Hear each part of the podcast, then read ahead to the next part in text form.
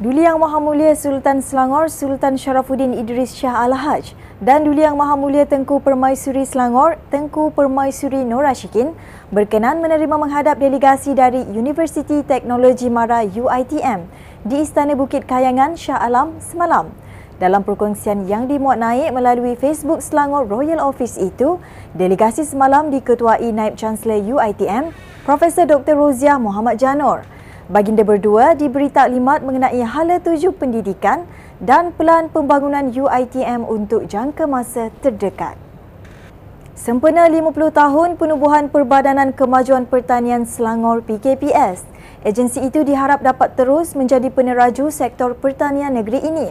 Datuk Menteri Besar Datuk Seri Amiruddin Syari berkata, PKPS perlu menjadi paksi penting kelestarian pembangunan ekonomi negeri dengan rantaian bekalan makanan yang konsisten. Tambahnya badan ini juga perlu mendekati para petani di Selangor supaya mereka dapat bersama-sama menerajui teknologi dan kemodenan seperti perancangan PKPS. Beliau berkata demikian pada sambutan 50 tahun Jubli Emas PKPS di Dewan Orkid Wisma PKPS Shah Alam petang tadi. Kita telah melalui fasa demi fasa daripada permulaan penubuhan, perkembangan, memasuki dengan begitu agresif dalam bidang peladangan, diikuti dengan cubaan untuk kita ekspansi ataupun melebar daripada institut daripada student perniagaan dan perindustrian asas tani Hari ini merupakan kali ketiga program Say Aspire Anjuran Selangor Youth Community Say iaitu agensi di bawah naungan Duli Yang Teramat Mulia Raja Muda Selangor Tengku Amir Shah diadakan. Program ini bertujuan membantu pembangunan usahawan belia yang berpotensi mengembangkan produk dan perkhidmatan mereka ke pasaran global. Sebanyak 72 syarikat telah mengambil bahagian dalam program kali ini. Daripada jumlah tersebut, sebanyak 10 syarikat telah terpilih untuk pembentangan akhir program Say Aspire Pitch Finale.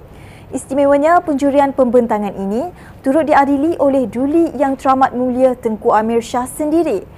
Program kali ini menyaksikan Azrul Izam daripada IRAS Teknologi Sendirian Berhad memenangi tempat pertama. Terima kasih kepada Tuanku uh, Raja Muda Selangor dan juga SES kerana memberi peluang kepada kami untuk uh, join this uh, program. Kami berasa sangat teruja dan terkejut sebab ini kali pertama kami masuk business competition dan alhamdulillah insyaallah dengan ini kita akan cuba kembangkan lagi produk kami ke pasaran antarabangsa. Majlis Agama Islam Selangor MAIS giat menjalankan usaha-usaha pencegahan penyebaran ajaran sesat di negeri ini. Pengurusi MAIS Tan Sri Datuk Sri Abdul Aziz Muhammad Yusof berkata, Penjelasan isu-isu akidah melalui program seminar, wacana, diskusi dan sesi dialog kepada masyarakat telah dilaksanakan. Tambahnya usaha lain seperti tarbiyah, penguatkuasaan serta pemulihan tetap diteruskan agar ancaman akidah dapat dibendung sebaiknya. Beliau berkata demikian dalam ucapannya sempena perutusan pengurusi MAIS tahun 2022 yang berlangsung di Dewan Syarahan dan Muzakarah Masjid Sultan Salahuddin Abdul Aziz Shah, Shah Alam pagi tadi. Dalam program sama, beliau turut melancarkan K-Guam iaitu khidmat guaman dalam talian secara percuma.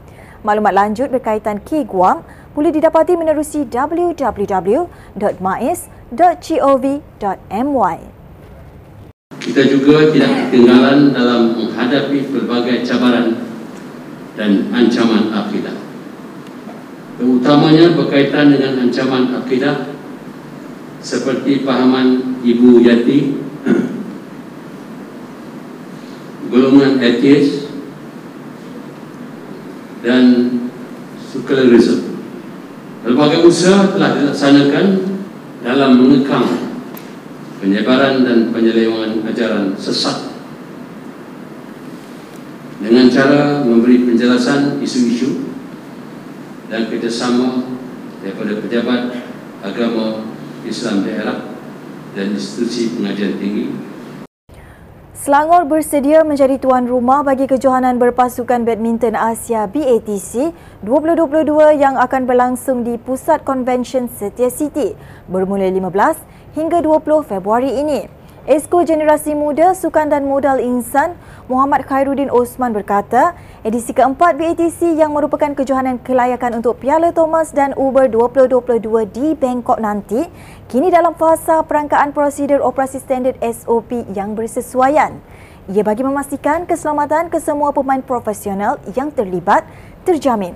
Beliau berkata demikian selepas sidang media kejohanan badminton Asia Team 2022 di Sunway Resort Hotel tengah hari tadi. Uh, atas uh, kebenaran ataupun peluang ini saya rasa uh, rakyat mesti mengambil peluang uh, para peminat badminton di luar boleh hadir bersama-sama di antara 15 hingga 20 hari bulan uh, di Seti Alam uh, uh, Seti Alam uh, Convention Center yang akan menjadi tempat di mana uh, perlawanan ini akan diadakan. Sekian semasa hari ini terus bersama kami untuk perkembangan terkini Selangor. Layari YouTube Selangor TV dan Facebook Media Selangor. Bertemu lagi esok.